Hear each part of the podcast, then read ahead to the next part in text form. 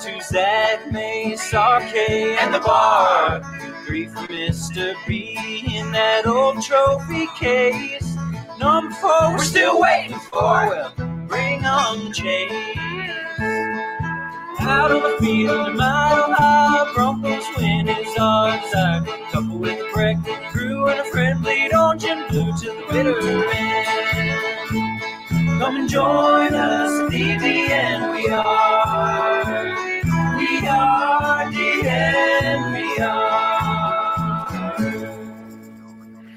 Oh, Zach, don't you just love learning lessons and winning football games at the same time?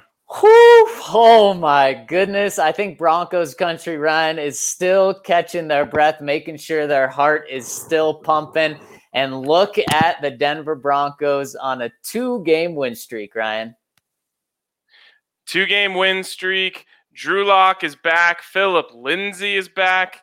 And the entire narrative around this team has shifted in a four hour period.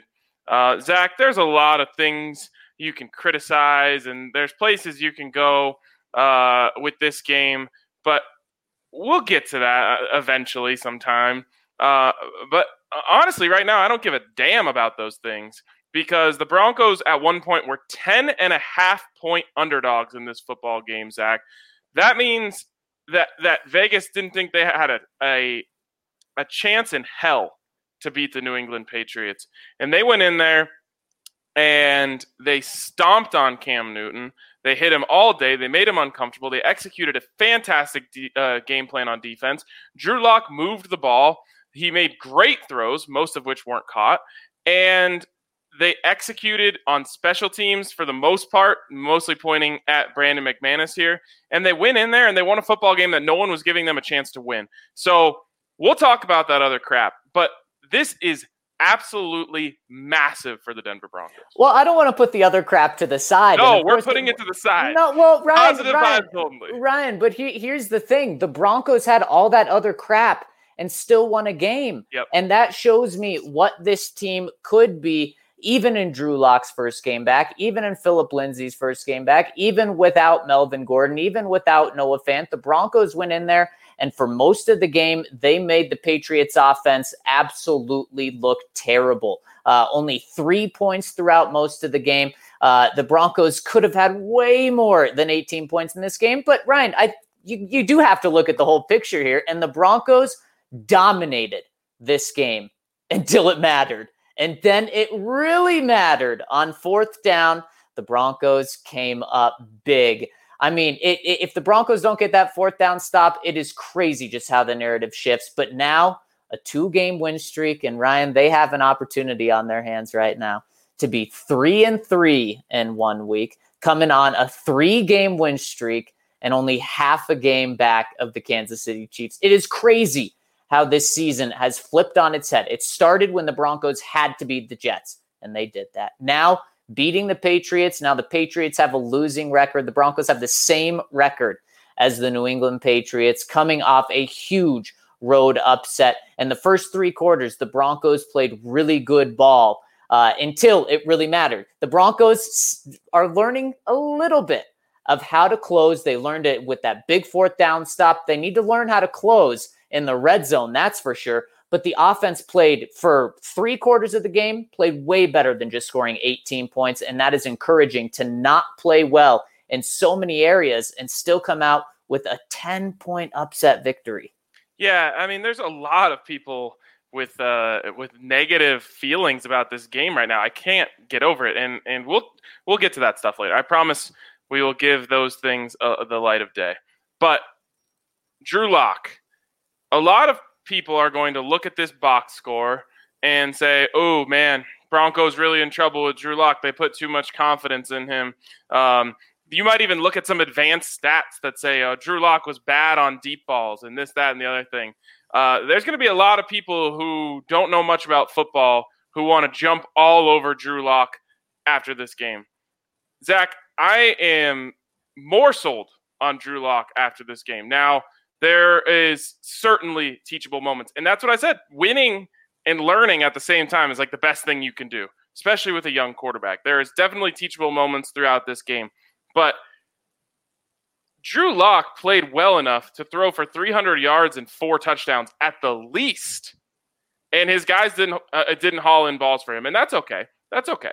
But on top of that, this offense moved the ball into scoring position time and time and time again, six times, in fact, uh, as the scoreboard would reflect. So I get that you know the the stats didn't turn out very well for Drew, but if you watched this football game, you know that Drew Lock uh, is a massive upgrade over anything else the Broncos have, and simply he could like Drew played well enough to have a fantastic game. He can't control whether or not the balls are going to be caught on the other side.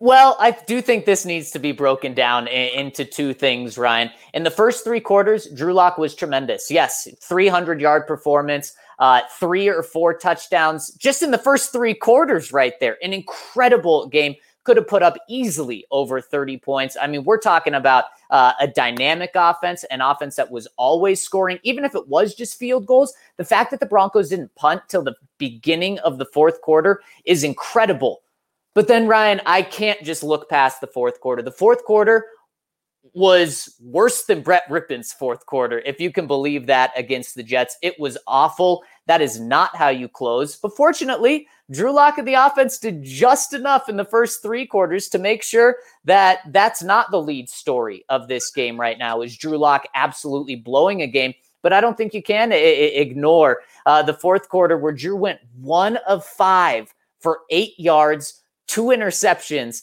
and have four negative rushing yards. So the Broncos, at the end of the day, they got the win. So I do look at this as, as a good game for Drew because, like we said, in the first three quarters, he was on pace for, you know, he could have been on pace for a 400 yard game, four or five touchdowns. So very, very impressed with what Drew did. At the end of the day, he won the freaking football game in New England against a good Patriots defense when Drew when, Bill Belichick was throwing everything at him in the fourth. They they were doing all sorts of stuff on defense, but then also on offense, they were calling multiple trick plays. You could tell Bill Belichick uh, needed this win. He was going to do everything possible to get this win, and Drew Lock still got that dub.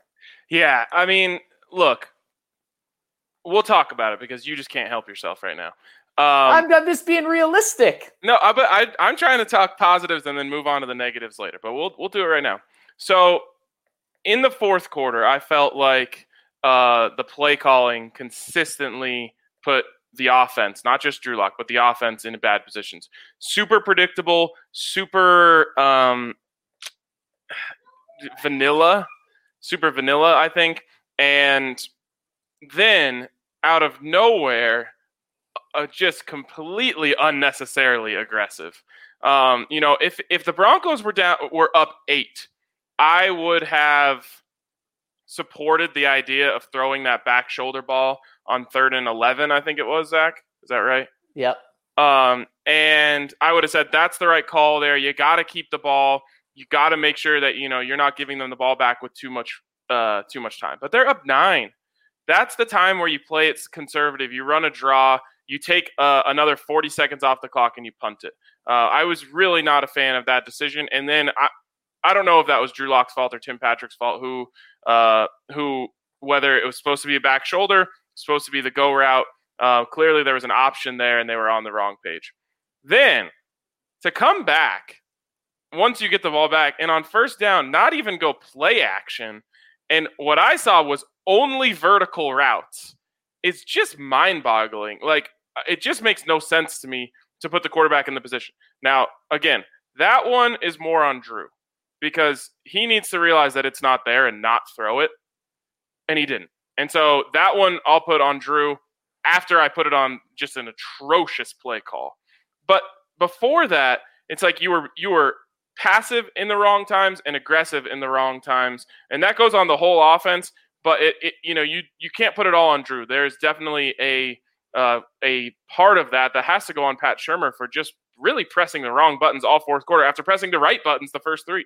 There's no doubt about it. I absolutely hated that call on first down to come out and just go deep, try to end the game there. Uh, be smart. just win the game. Don't worry about how it looks. Just win the game, run the clock off. But Drew cannot throw that ball. Uh, it was not open. Can't do that. And then I do put that on Drew uh, or Tim Patrick. Uh, that that was just a, a bad decision by Drew. So yes, not good play calls, but but Drew did not make right decisions. Where Drew did make right decisions, Ryan, it's in the first three quarters where man, I loved the aggressive play calling, and that's when you can do that. And I loved it. I love that they just went to it, went back, went back. I loved some of the play calls where, where you had so much pre snap motion that was confusing the Pats defense, getting things open. So, Pat Shurmur, just like Drew Lock, I thought was great in, in, in so many aspects in the first three quarters. And of course, the, the red zone play calling, no, we can talk about that too. So, I'm not saying he was perfect in the first three quarters, but then terrible in the fourth quarter as well. But I loved all the shots the Broncos offense took. And Brett Rypien took a couple shots against the Jets, but you could tell that Drew Lock's the guy that's going to take shots. That Pat Shurmur feels comfortable taking shots with Drew Lock back there. And uh, what did we have? We had a Jerry Jeudy drop touchdown. We had a couple of Albert O drop touchdowns. Now that first one that would have been a really tough play. I'm not calling that a drop, but it was catchable uh, for him. And, and, you had a couple other ones as well that hit receivers' hands. So, and those are the touchdowns that that we're talking about, Ryan. That that could have been touchdowns. Drew didn't have to do anything different. Uh, uh, and he put the ball there. Of course, the deep one to DaeSean Hamilton in the fourth quarter, where it goes right through DaeSean's hands, probably wouldn't have been a touchdown, but I mean, that would have ended the game right there. Wouldn't have had to worry about a fourth and 10 for the Pats. Yeah, and that's exactly it. Um, it's it's a weird game, you know. Uh, the the Drew Lock naysayers, which I, I see a couple here in the comments, will have ammo for what they you know for for their narrative. Um, and and that's you know the weird thing about this game is like Drew Lock certainly wasn't perfect, but I, I feel like a lot of people are losing perspective of who Drew Lock is, where he is in his career. This is the sixth. This is a seventh game that he's played start to finish in his career. You know, we're talking about a rookie, a rookie who hasn't even played half a season. Now, yes, he had an off season, kinda. You know, you can't even say that really that he had a full off season with the team. So he had less than half a season, a you know truncated training camp, and then um, you know two games, one of which he got injured in, and now he comes back out for another game coming off injury. Like if you were expecting perfect, then your your expectations are completely out of whack. What I'm expecting is a young quarterback to show signs that he's the guy. And that's what I got. And and in the process, the Broncos also won the football game. And it's a perfect opportunity for me to talk about why the Broncos won the football game because their defense was freaking awesome. Uh, you know, Drew did enough, and that's what you ask of your quarterback and your offense every game. But remember, I said it all week before the game: 24 points. You got to wear, you got to, uh, you got to score 24 points if you want to expect to win on the offensive side of the ball. They didn't. And I said, you got to give up less than 24 points if you want to win on that side of the ball. Well, they gave up half that. Uh, and that's where this team won the football game. Perfect game plan. Um, I talked a lot about condensing the field and bringing the safeties up. I thought they did a really great job of doing that. The pressure on Cam Newton, finishing on Cam Newton. He's so slippery. He can get away, and, and you know you can lose those opportunities. Uh, and didn't give up anything big down the field. Just an absolutely fantastic game plan from Vic Fangio fantastically called game from Vic Fangio, and fantastic execution from the defense across the board. And how about this from Vic Fangio on that fourth and 10 call, Ryan? The blitz that he brought, it was the first time he's ever called that blitz, ever. He said he had it. He was waiting for the right time to use it in the right game. And boy, there was no other time than right then to beat the Patriots, to get your team huge momentum going to play the Chiefs next week man, that's a gutsy play because it. Let's say that doesn't work out. Let's say N'Keal Harry doesn't slip and, and, that's caught, and that opportunity was there for the Patriots. And Vic Fangio admits that. Then a lot of people, you know, would be killing Vic. What are you doing in the most clutch time of the game, calling that? But no, it worked out. Vic Fangio got bold all game. Now he's blitzed in back-to-back games, left and right, all the time. I have absolutely loved it. And and Vic said, unbeknownst to you guys, uh, I used to be the leading blitzer in the NFL, but my last two stops with Chicago uh, and the 49ers, I haven't been that type of guy uh, because my team hasn't needed it. Well, Vic, Your team needs it here, and your team is good when you do it. I know you have uh, Ojemudia back there who's a rookie, but you know what? He's holding up and playing pretty darn well for a rookie. So don't worry about him. Let Kareem Jackson, Justin Simmons help him back there. Bryce Callahan's looking good. So don't worry. Keep bringing the heat every single game. I mean, unless it's really ill advised, I love the way that Vic Fangio called the game against Cam Newton. And look, you knew that the that that that the Patriots were going to run the ball. They rushed for 117 yards today, but you know what that magic number was, Ryan? It was 200 yards to get to. The Broncos held them way short of that. Did what they needed to do, and Ryan, the biggest thing of the game was three turnovers. They took the ball away three times. They had two takeaways on the entire season coming into this game. They got three today going up against a former MVP and Bill Belichick, a guy that doesn't lose games from mistakes. The Broncos were able to force him into mistakes because they made big plays and they did that little extra thing on two of them. Justin Simmons gets his hands up when he's not able to get to Cam on a blitz, touches the ball a little bit, makes it easy for Bryce to get the pick. And then, of course, Shelby Harris doing what Shelby Harris does. Not able to get to Cam on a sack, throws his hands up, tip ball, and Sean Williams making the catch of the game. Yeah, uh, just just awesome. And, and, you pointed out something there. I mean, how about this? Vic Fangio and his coaching staff outcoached Bill Belichick and his coaching staff today, flat out. Now they almost undid that at the end, uh, just in the same way you talk about Drew almost undoing his good performance at the end. Well, so did the Broncos coaching staff. They really made some questionable decisions there at, at the end of the game, and even uh, as the as the you know the Patriots were moving down the field, I was like, oh, here we go with the timeouts again. Um, but the last person that needs to be heaped praise upon is our DraftKings king of the game, and that, of course, is Brandon McManus. Whew. Six of six from field goal uh, uh on field goals. That's a Broncos record for made field goals in a game. He put 18 points on the board. That's all they would need to win. In fact, they didn't even need his last two. Those were just icing on the cake. Uh, I guess they only needed one of those last two. That was just icing on the cake. But he hit from the 40s, the 30s, the 50s. Just, uh, uh, I mean, he won the football game for them.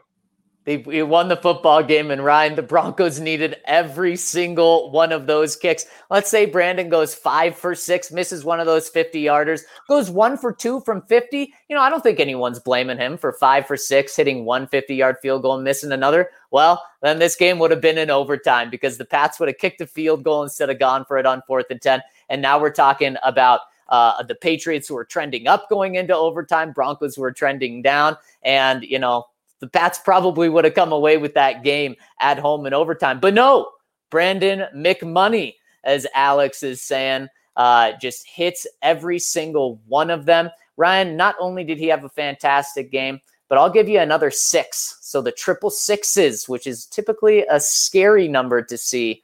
But Brandon McManus, for the sixth time in his career, had a game where he had multiple 50 yard field goals and that is the most in NFL history ever. Brandon McManus, the guy coming into this season, who rightfully so got a lot of heat for not being good from 50 plus, and he wasn't. Last year, he was not good, but he has stepped up to the plate, and dare I say, he's knocked it right through from 50 plus. He he's been terrific this season, and this game is because of him. So, Brandon McManus, well deserved. He got one or two Vic Fangio's game balls, and he should have. Absolutely. Uh, down the gooch time and time again. and, you know, uh, I've been hard on him um, because he, you know, he wants to be a long distance field goal kicker, and up until the season wasn't hitting at a good clip from that from that distance, and now he is, uh, and he deserves all the credit in the world. Another guy, and I guess we'll just go through some helmet stickers here. Obviously, McManus gets one. Uh, another guy who, you know, I, I think I might have said it or at least insinuated it at some point. Just a guy, and that's Tim Patrick. Uh, and Oof. Tim Patrick is not just a guy anymore. He is an NFL receiver and a damn good one at that. Back to back 100 yard games. Speaking of long field goals, Tim Patrick 100 yards was my 58 yard. Hey, uh, right on. And also, got to tip my cap. You said the Broncos were going to pull off the upset. So uh, definitely good call. I sure did. I sure did call that. Uh, I guess I was just on fire today. Um, and Tim Patrick was just awesome. You know, he's so good on that little cover two fade over the corner under the safety. He's really good at knowing kind of where to settle in there. A lot of guys just throttle or just all throttle. And sometimes you can run through the open spot in that zone. He does a really good job of throttling down when he enters that zone and giving the quarterback more time to find him there. So that was awesome. Um, he, you know, just made big, big play after big play, and he keeps he just keeps making plays. So um, none of it was. I don't think he had any of the drop touchdown balls. Did he? No, so, he did uh, not. He, he gets, the only person that didn't. He gets a big old helmet sticker uh, for another fantastic game.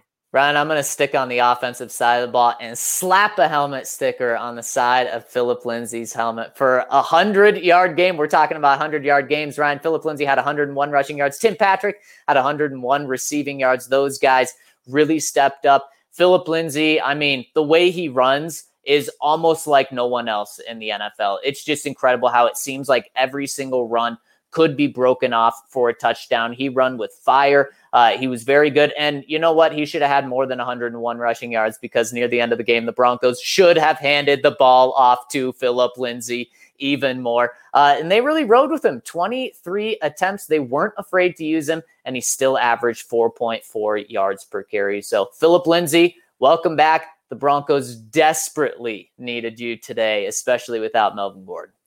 I mean, people are starting to realize this, right? Like when you have Philip Lindsay on the field, it's more valuable than having Melvin Gordon on the field.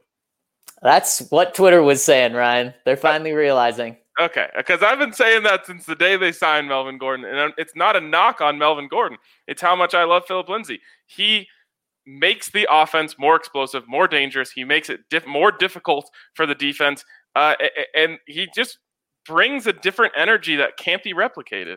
Now, here's the thing. Maybe the Broncos did miss Melvin Gordon today in the red zone. Maybe yep. if they have him, that's when this game goes from six field goals to four field goals and two touchdowns. This is never a close game in the fourth quarter. Then we're talking about maybe Drew doesn't have one of the interceptions. Maybe Drew doesn't have either of the interceptions because Pat Shurmur says, okay, we don't need to beat the Patriots by, you know, 24 points. We're fine with our 17 point win over them. So now we really will hand the ball off to Phil. So we're, we're seeing maybe Philip Lindsay and we're not seeing, we kind of knew this. Philip Lindsay can be a workhorse in the NFL, but maybe the compliment to him is that Melvin Gordon in the red zone. And that's why the Broncos signed him. So it's going to be very interesting to see with Melvin Gordon back next week when he's recovered from strep, uh, how the Broncos handle this. Because again, Philip Lindsay topped 100 yards, which isn't a surprise, but they gave him 23 attempts, which shouldn't be a surprise but they just don't do that with him. So I'm happy to see that when it was only Phil,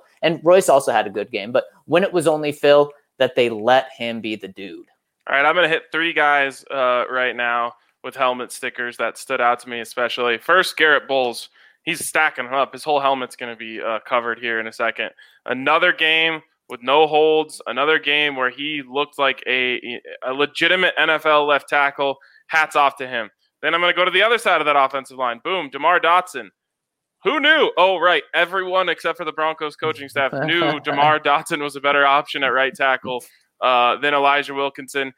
Again, I think he got called. He got called for that hands to the face penalty, which I thought was actually pretty ticky tack. He did get his hands in the face, but it, it wasn't. It just kind of like grazed the helmet. Um, uh, uh, just another. Uh, he looked like an NFL right tackle out there, not worrying about getting him just smoked on every play. And then the third one is Austin Schlottmann, who, if you didn't hear it, maybe if you had the game on mute, you would have never known that Dalton Risner went out of the game because Schlottmann went in there and filled uh, filled in for him um, very well. Uh, didn't make any big mistakes that I saw. Maybe on some of those runs late, he would have been one of the ones who got beat, but pretty much everyone was getting beat on those runs late. So uh, those three guys on the offensive line, you know, first of all, Drew Lock makes a big difference for them, but they also held up really well for Drew. Yeah, they they absolutely did. And on the defensive side, where Ryan, I think we can just give stickers to every single one on the defensive side. Another guy I'm giving two stickers to though. Michael Ojemudia. Mm. I mean, what a game from the rookie. You see rookie moments at times, but he is having fewer and fewer rookie moments every single week, showing that he is a player. Two forced fumbles for the rook. He's doing it right. When he gets beat, he's still right there creating plays. And that's what we saw today. Also, seven tackles on the day. He's not afraid to get his nose in there. Man, I just, I am just more and more impressed with him every single game. And when everyone was crushing him after the Steelers game, I didn't, I didn't blame him that much. So I think he's had a fantastic season so far. Yeah. Um, I mean, you like you said, you could give it to the entire defense. I want to give a um, a uh, pers- a possible future helmet sticker to someone, uh, and that's Albert Okwuegbunam. Um, it's like so close to having one of the most ridiculous breakout rookie games you would have ever seen. Like he probably should have had over hundred yards and three touchdowns. Um, yeah. Instead, he was mo- kind of more of a problem than more than part of the solution, unfortunately. But I mean, you saw what could be there. You saw that Drew Lock knows where he's going to be and knows where to put the ball uh, for him to go up and get it. And you just started to see the flashes. Uh, and I said it when they drafted him, and it's been thrown around a bunch ever since. You saw what could eventually be the Gronk Aaron Hernandez situation, where just no team teams have a hard enough time having one guy who can cover a big, fast tight end. Almost nobody has two. And you just saw how uh, Albert Okwuegbunam can work himself open. And you saw that if he finishes those plays, he's going to be a problem for defenses. And that was doing it on his own, you know, without Noah Fant taking the number one tight end covering option off of him. So, really excited for what could be in the future for him. Unfortunately, today it was just, it was a rookie game. He looked like a rookie. Man, and Drew Lock loves him. We knew it, but we thought maybe okay. But uh, well, I guess we didn't think. People thought, you know, maybe in the NFL he's going to be slowed down by the the NFL talent he's going up against. So with having you know great options around him, Drew Lock's not going to look his way. No, Drew Lock was looking to him over and over in the end zone. Man, he's a guy where I'm sure he's not picked up in your fantasy league. You may want to pick him up and just keep him on the bench for a little bit until he uh, until he starts catching those because man, he is a red zone target already for Drew Lock, which is incredible. And Ryan, I have to give a helmet sticker to the guy that I think closed this game out. The Broncos have been looking for a closer on the offensive side of the ball on the defensive side of the ball. Last week, or I guess two weeks ago against the Jets, it was Melvin Gordon having that run at the end to really to really nail the game there. This week, it was Malik Reed with that huge sack near the end of the game. The Broncos, hey, you know, Von Miller, what was that guy to do that years ago? Hasn't really been this past year and a half. Oh, well, last year, I should say. Uh, Bradley Chubb had a huge sack, but he wasn't getting there at the very end of the game. Malik Reed was the dude. Two sacks for Malik Reed, including a huge one on that last drive. Yep, and then you got to give one to Bradley Chubb for a strip sack. Uh, you got to give one to Bryce Callahan for an interception. Um, you got to give. one. We already gave one to Oj, I think. Yeah. He forced two fumbles on the day. Uh, got to give one to Shelby Harris. Shelby Harris to Williams. Uh, like you said, everyone on the defense. Is, How about Kareem Jackson? that screen they had drawn up uh, late there in the game was perfectly drawn up, and, and, this is why I call him the wrecking ball. He just flew down there as fast as he could and just threw his body at the legs of the running back and took him out. Uh, Kareem Jackson, you know, was the epitome of my nickname for him today. Just a wrecking ball, just flying in there at full speed and just throwing his body like a wrecking ball. So I can't think of one player on the defense who didn't play well. Josey Jewell, you you didn't call his name necessarily much, but he was making plays. Um, he had a, a, hit, a, big hit on Cam Newton, so it was awesome. Uh, and everything down to the defensive play calling, the defensive coordinator, just just fantastic. Uh, and, and the Broncos are in a totally different place than where they were 24 hours, even hours the team with momentum. They've got their quarterback back. They've got something working. And unfortunately, now they run into a bit of a buzz saw. But even now, you can afford to lose to the Chiefs. Um, if you lost this game today, you were staring down the barrel of one and five, and you're sunk. You're just a sunk ship at one and five. Two and four, it's not great, but you're still alive. Uh, and you know what? With the way that defense played today, I'm not going to completely rule them out of pulling off an upset again next week. Well, the, the Chiefs are going to be coming off a short week, Ryan, where they play on the road tomorrow and then they play on the road next Sunday. So, I mean, the Broncos, while it seemed like maybe they were going to have nothing going their way just 24 hours ago with, you know, this game maybe being postponed till Tuesday or something. And then how unfair is it for, for the Broncos? The league is killing Broncos. Well, now all this schedule adjusting may work out in the Broncos' favor. And you know what? If the Broncos beat the Chiefs next week, the schedule adjusting worked 100% in the Broncos' favor. So, Ryan, have we have we ever thought that the Broncos were going to win this division? No, no, no, no one, no one has thought that. But if they win next week, they'll only be half a game back of the division lead. Do I think they'll win the division then? No, I, I still don't think so. But Ryan, we've been talking about okay, get second place. Uh, the Raiders look pretty damn good. I'm not going to lie. I like what the Chargers have in Justin Herbert. They don't seem like a threat for the playoffs this year, even with Herbert looking really good. But Ryan, if you beat the Chiefs next week, I mean, you could you're not crazy to say, wow, Broncos are half a game back of the division lead if the Chiefs also lose tomorrow.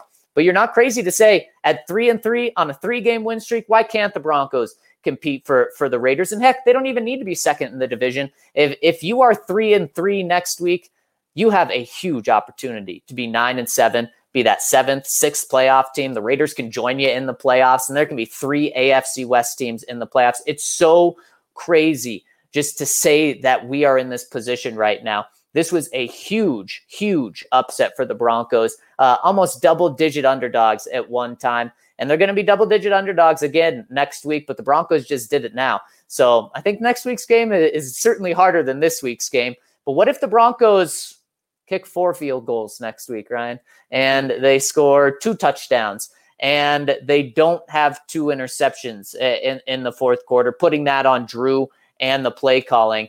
I mean, that's why I think we do need to talk about the whole picture of this game because the Broncos tried to blow this game. Drew Lock tried to blow it. Pat Shurmur tried to blow it, and they didn't. They did not blow this game on the road. Exactly, and that's all that matters. Like to me, I love. Like I honestly think for a young team, the best thing that can happen is a game where they make a ton of mistakes and win because you know, uh, let's look back at the Houston game last year. The Broncos didn't really learn anything from that game. They didn't, you know, they just walked all over the Texans for you know 48 minutes and and or for 60 minutes and just walked out of there and and like it was you know it was easy. This you learn some lessons today. I think you learned some really. I think Pat Shurmur learned lessons. I think Drew Lock learned lessons. I think everyone across the board learned something today, and that's what this football team needs. They need to learn. They need to improve. They need to get better, and they're going to have a much bigger test next week. Um, now, this is a Patriots team that uh, might have beat the Chiefs if they had Cam Newton out there that night. Uh, obviously, the game could have been totally different, but they they murkied that game up enough where they showed at least a little bit of a game plan, I think, of how you can slow that team down. So it was a huge upset to beat them on the road. Uh, and like you said, it's going to be a, it would take a huge upset to win next week. But you said something. You said, "Hey, if they you know they win next week, I'm not going to be talking about winning the division. You know, I'm talking nine and seven. If they win next week, there's going to be no slowing down the hype because you're talking about a team with two wins over many people weeks ago were the two team AFC or two, three best teams in the AFC, uh, and, and, a team that you know that's won three games in a row. I, I, I certainly will not be pumping any sort of brakes on that football team. But again, it's a huge if. We don't need to jump too far forward right now, uh, but it it's something. Uh, some it's in it exists now. That world exists now, and it did not it did not exist just a couple hours ago and you lose against the Chiefs, you hope that it's a competitive one. But if you lose, regardless of what it is, well, you're two and four, you're two and one in your last two games or in your last three games, and one of those losses was against the Super Bowl champions, and likely they'll be they'll be six and one after that game because I think they beat the Bills tomorrow on the road, and if they beat the Broncos, they'll be six and one. So there's no shame in losing that game, Ryan. But you've set yourself up where then you play the Chargers. Well, you can beat them. You should beat them at home if you want to be a playoff team. Then you're three and four. Then you play the Falcons. Well, maybe they're rejuvenated. Maybe they're better. They have a lot of talent on their team, but there's your opportunity to be 500 halfway through the season. You're going to be a lot healthier there. So that's kind of probably the realistic route, but it, we wouldn't be able to talk about that if they didn't get that today, Ryan, because it, it would have been so tough to talk ourselves into okay, one and five. How do the Broncos slide back in? Okay, they have to go eight and two. Here are the two. Ga- no, you, you can't go down that road. Right now, you can absolutely go down the road. So, uh, it, Drew Lock played great, exceptional for the first three quarters, except for not getting the ball into the end zone. But that's on the entire offense. Really didn't play well in the fourth, but at the end of the day, got the dub. And Drew Lock now, when he's played the entire game, is five and two in the NFL, playing and going up against a lot of playoff teams in that stretch. Of course, if you want to throw the Steelers game in there because he's technically started, he still has a winning record, five and three. But when he's played the whole game, five and two, you'll take that every single time. Of course, that's about a twelve and four record, by the way. Yeah, exactly. Um, okay, I was going to wait for Mace, but we've been waiting on Mace for a while now, so maybe he'll come in during this. Uh, I want to play the blame game, Zach. Ooh. You have a pie. The full pie is 100%. I assume you understand that. You can have it, to. Can it can it be an ice cream cake? Uh, yes, it can be an okay, ice cream good, cake. Good. You have to dole out blame for what went wrong in the fourth quarter. Give me a percentage of who you're placing how much blame on for what a lot of people are saying took the good taste out of their mouth with this win. I can't comprehend that. Uh, if this was college football, you know, this was you beat a top 25 team. You just don't care how you got the win. You got the win. But a lot of people feel like they have a bad taste in their mouth because of the way things went late. So I ask you, who, how are you doling out the percentage of blame uh, for the way things went? Hmm. Okay. So you you got to have. I, I, need to know who's in the equation first. You got to have DaeSean Hamilton in the equation. You got to have Drew Lock in the equation. You got to have Pat Shurmur in the equation. The defense did give up a lot of points in the fourth quarter. Uh, they gave up nine, which isn't ideal, but I don't know who I'm pointing the finger on there because the offense really put them in bad positions. I mean, is it just those three, Ryan? Am I missing anyone big? Um, yeah, I mean, I guess you could include Vic Fangio just because he's the head coach. Um, but yeah, I just, I, I, am you know what? I'm going to take Vic's any any Vic's blame put on Pat Shurmur.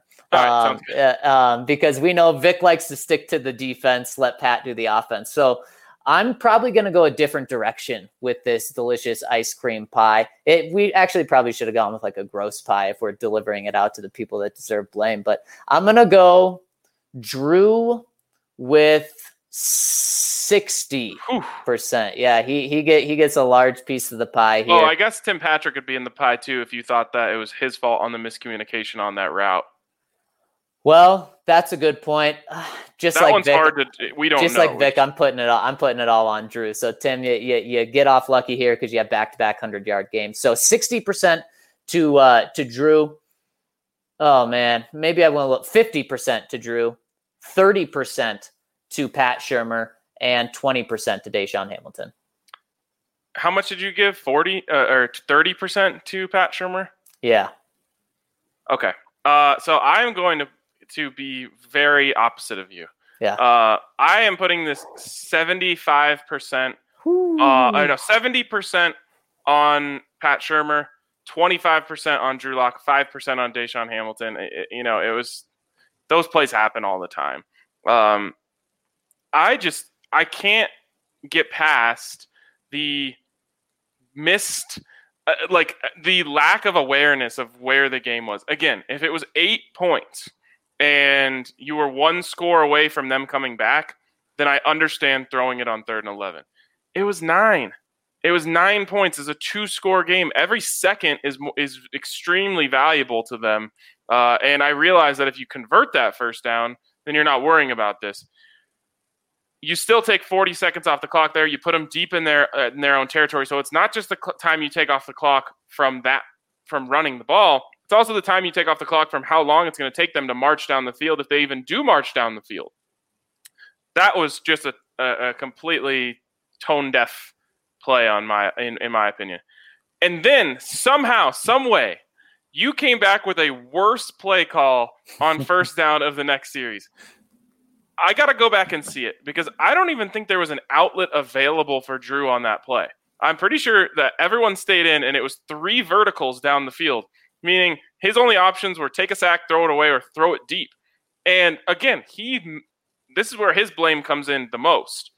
He should have taken a sack there, or thrown the ball away, or or ran out of the pocket, done whatever you needed to do, except for throwing it into coverage there. But how? You know, you're the coach. You're the one who's supposed to. You're the one who's supposed to make the good decision, so you don't put your players in a bad place. And I guarantee you, Vic Fangio would tell you the same thing uh, behind closed doors. That was a terrible play call. He put his players in a bad position. So it's up to the coaches to put the players in a position to succeed. All Pat Shurmur did was put Drew Lock in a position to fail there. Now it's up to Drew Lock to not to avoid that position. Do so. That's why he gets five blame, in my opinion. But we're going vertical uh, first first down.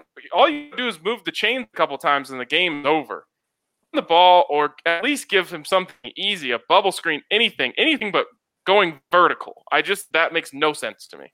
Yep, yep. And, and, Pat was probably saying, you know, shooter's gonna shoot, as uh, Drew would probably say. Uh, it's the wrong call. Uh, you know, shooter's gonna shoot, and you're gonna take those shots in the first three quarters, which I absolutely love. But you got to play smart ball in the fourth quarter, Pat. But at the end of the day, you know, the coach sends it in, and Drew Lock is the one pulling the trigger uh, on both of those. So I understand why you're putting a lot of, of blame there but you ultimately do have to have confidence in your quarterback. And maybe Pat, next time he sends that play call out, I hope it doesn't happen in that same situation. But if he does, hopefully they've talked about it through the week of Drew. If it's not wide open, you got to run. You, you got to take off. even if you even if you self sack, uh, you know, do a Peyton Manning, just fall down, keep the clock going. You live to see another day. But then also at that exact same time, if you're telling Drew that, why not just give Phillip Lindsay the ball and get 4.4 yards with the opportunity for it to break for a first down, keep the chains moving. So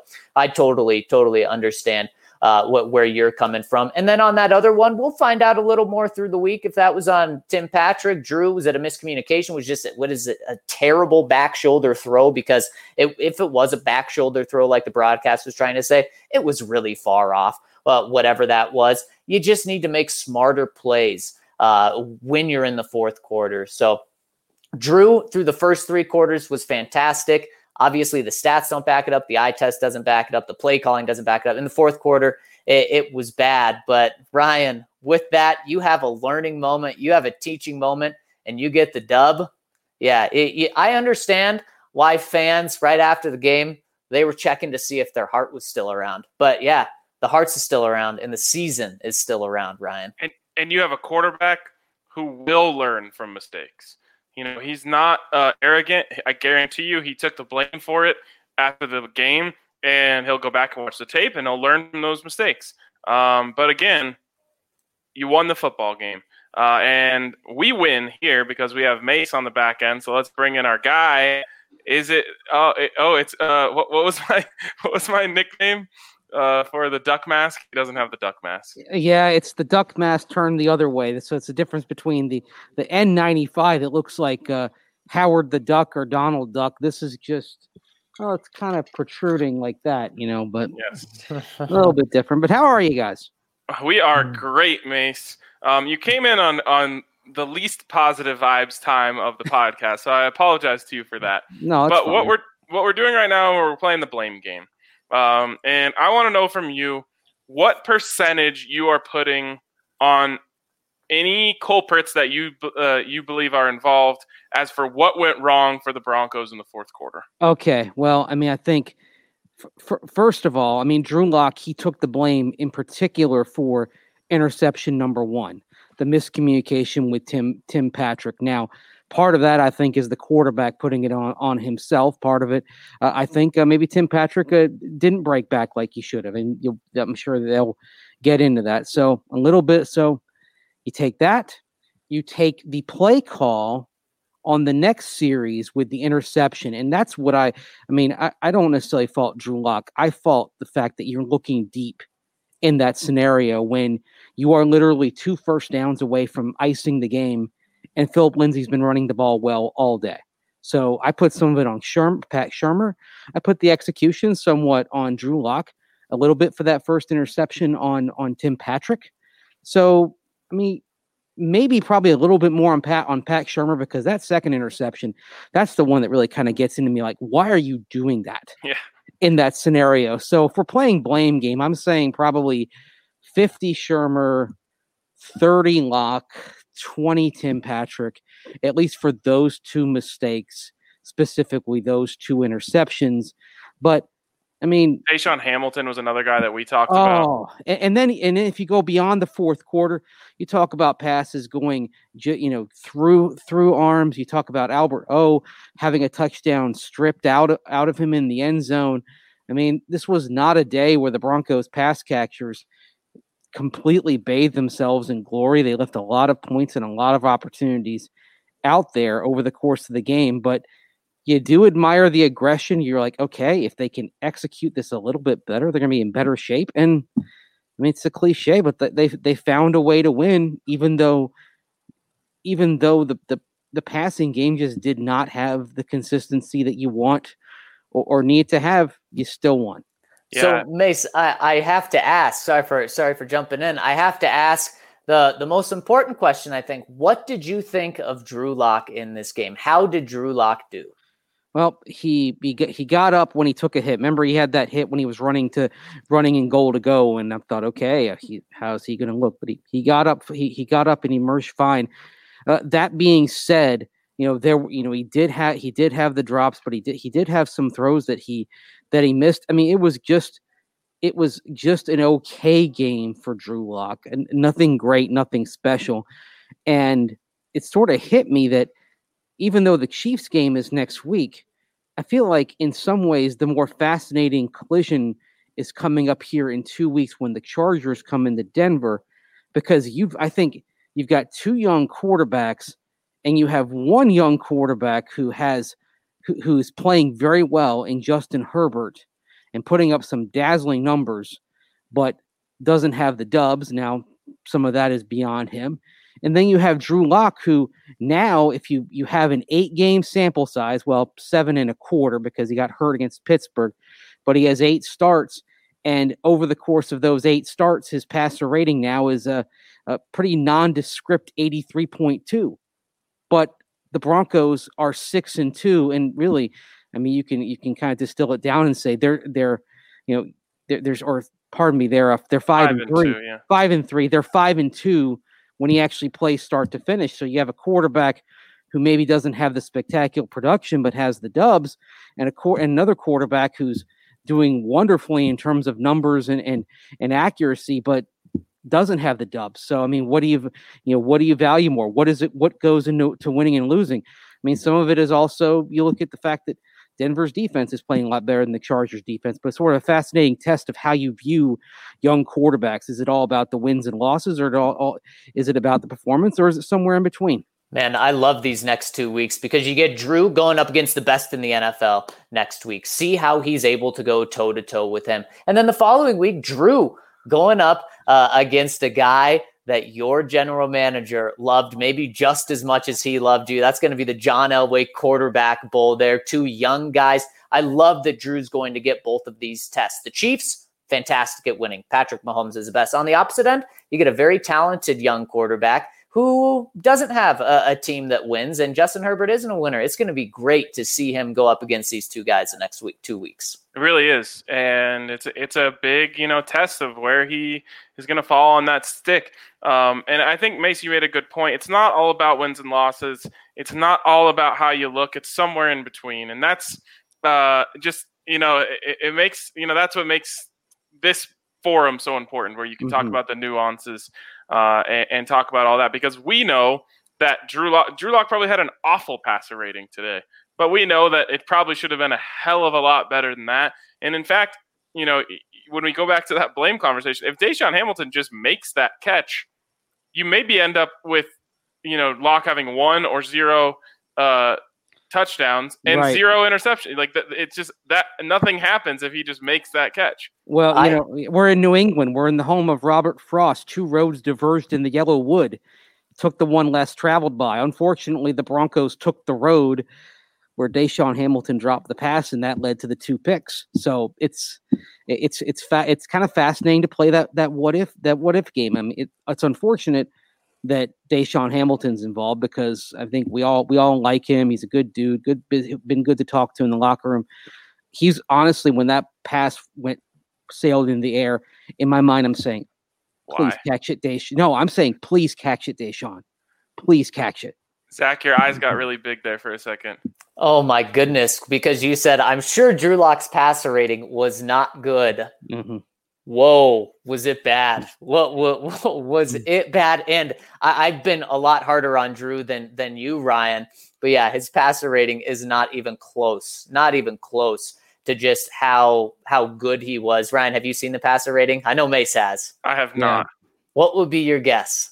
I mean, I, I'm giving you as many hints here as I can, but uh, but it was worse than bad.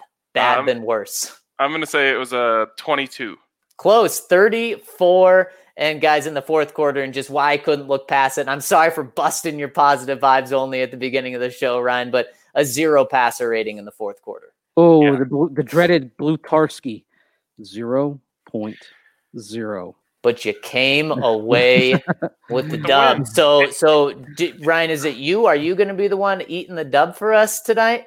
No, I'm not doing that. But what I will say is this: my perspective on the Broncos changed a lot today, uh, and there's two things that caused that.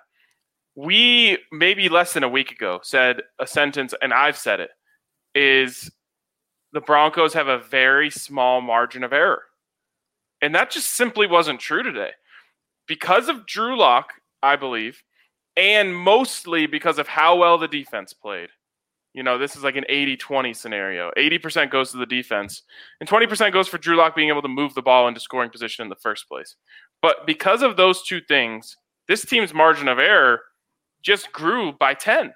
Uh, now, you're not going to have your defense play that well every week, but if they can play like that, the margin of error for this offense goes up, the margin of error for this team all around goes up. The errors, I mean, you could make a low light reel from this game of just error after error after error after error after error. The Broncos might have made 10 critical errors in this game and still won the football game. So when that defense plays like that, and when Drew Lock is on the field, the margin of error conversation for this team completely flips around. And the thing is, maybe not next week going up against Kansas City and that offense, but I think the defense is capable of playing like this in future weeks. And I, I think some of the things that they that they've done the last couple of games, in particular, being aggressive. There were more blitzes against the Jets, of course, than against the Patriots because you were kind of uh, making sure that you weren't letting Cam Newton to get out of control. But when they have blitzed, it has been effective. It has been timely, and even though it's not something that you really wanted when you were drawing this defense up back in the uh, in the summertime, it's something that with this personnel can work.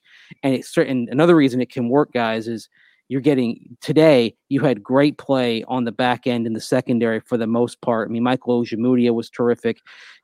Kareem Jackson just was like a guided missile out there. I at at times Bryce Callahan had a really good game. Now plug AJ Bouye into that mix here in the next couple of weeks, and yeah, you can blitz because you can count on those four or five guys on the back end to be able to hold up there into the bargain. It gives you a lot more options f- with what you do with your front six guys when you're in that five man nickel. Yeah, I, I I love the the positivity and optimism for the defense. I don't think that they can play this well, really, maybe at, at the rest of the season, and that's not a bad thing. But guys, 12 points, that's beyond elite giving up. Three turnovers. This is the first time we've seen it. I mean, coming into this game, they had two turnovers all season. Mm-hmm. I believe that they can get more turnovers, but three turnovers a game is absolutely insane. And then one thing that Bill Belichick said after the game, you know, a lot of people are saying it's an excuse. He didn't necessarily say it as an excuse, but he said, we need to practice. And the fact is, the Patriots hadn't practiced, and their oh. offensive Oh. line Mhm. was, and I know you're going to say that, and but their their offensive line was just in shambles today. So I I think it's going to be nearly impossible for the Broncos to do this again. But here, here's the good thing. They can give up 20 points and this offense can just get one touchdown today. Well, the Broncos are still winning. This defense can be very, very good. Uh, I just don't think it's it's realistic to expect 12 points, three turnovers uh, again. But I'm very, very encouraged with the way this Mhm. defense have played. Uh, and you may get AJ Bouye back next week. Uh, if not, you're going to have him back in two weeks. Noah Fant's going to be back. Melvin Gordon's going to be back. I mean, the fact that the Broncos went in there uh, w- without a lot of their key guys and got the dub is huge with all of the mistakes we've talked about. If you just listen to the broadcast, you'd think the Patriots were the only ones dealing with injuries. The uh, it, it, well, that that's for sure. And if you would listen to the broadcast, well, all they had to do was listen to me talk to Pat Shurmur to find out how to pronounce Big O's name. Oh my gosh! Oh my gosh! Between yeah, TV broadcast, I had the Patriots radio broadcast on up here, and of course we had the press box PA. I don't think they ever got Okwuegbunam's surname right all day, and I believe I heard about eight different pronunciations. And Oja, Ojemudia was a challenge too. oh, the worst one was Oja. What did they say? OG. OG Mito or something like that. I was like, oh mm-hmm. wow, that wasn't even close. Like, did you not take notes on this? Guys, I kid, I kid you not. It, I think it was the third quarter. Of course, I was seeing all the tweets of people saying, "How is this broadcast crew not pronouncing these names right?" I didn't realize they weren't pronouncing the names right because the names were so far off. I thought they were talking about Patriots players every single time until I heard Okwuegbunam mm. in the second half, and of course, it didn't sound anything like that. oh man, but this is a this is one of my favorite types of wins, guys, because this this win uh, gave us things to debate. It gave mm-hmm. us uh, things to talk about. It gave the Broncos ways to improve. Uh, and it gave us, you know, a lot of ammunition as we go into this next week. Um, to me, uh, you know, someone in the comments said you have you have to acknowledge that it's an ugly win, or if you don't acknowledge that, you know, the bad stuff, then you can't get better. I I'm not practicing this week, so it's I don't have to do that. I can say that a win is a win on the road in Foxborough against a team that many people thought were a lock to win their division just a couple weeks ago. Uh, to me, I'm go. Uh, that's what I'm looking at. As I'm saying, this team got their energy back today. They got their swagger back on defense, and they went and they pulled off an upset. And yes, we can talk about all that stuff until the cows come home, but all that matters is that they won, and now they can go apply the lessons that they learned. And here's here's what I love about this because I view it very differently than you, Ryan, and we found that out with uh, you know just in the first ten minutes of this podcast. But how I view it, let's say the Broncos played a perfect game today and they beat the Patriots 18 to 12 and needed N'Keal Harry to fall down on fourth and 10.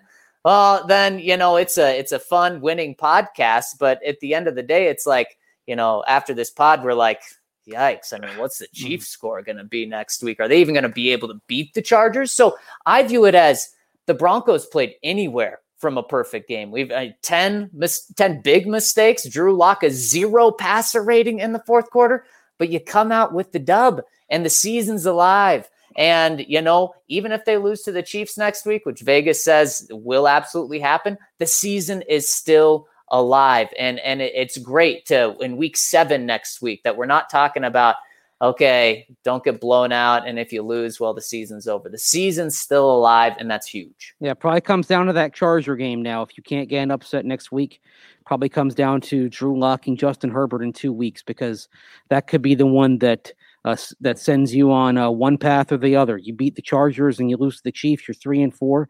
And I think you've got a pretty good chance of being 500 at midseason after going down to Atlanta. Lose to the Chargers, then probably staring at six and 10, seven and nine once again. Yep, yep absolutely. Um, and I'm just I'm just glad that's what we're. Ta- mm-hmm. I'm glad we're talking yeah. about the season being in the balance at all because if they lost this game today, it'd be a different conversation.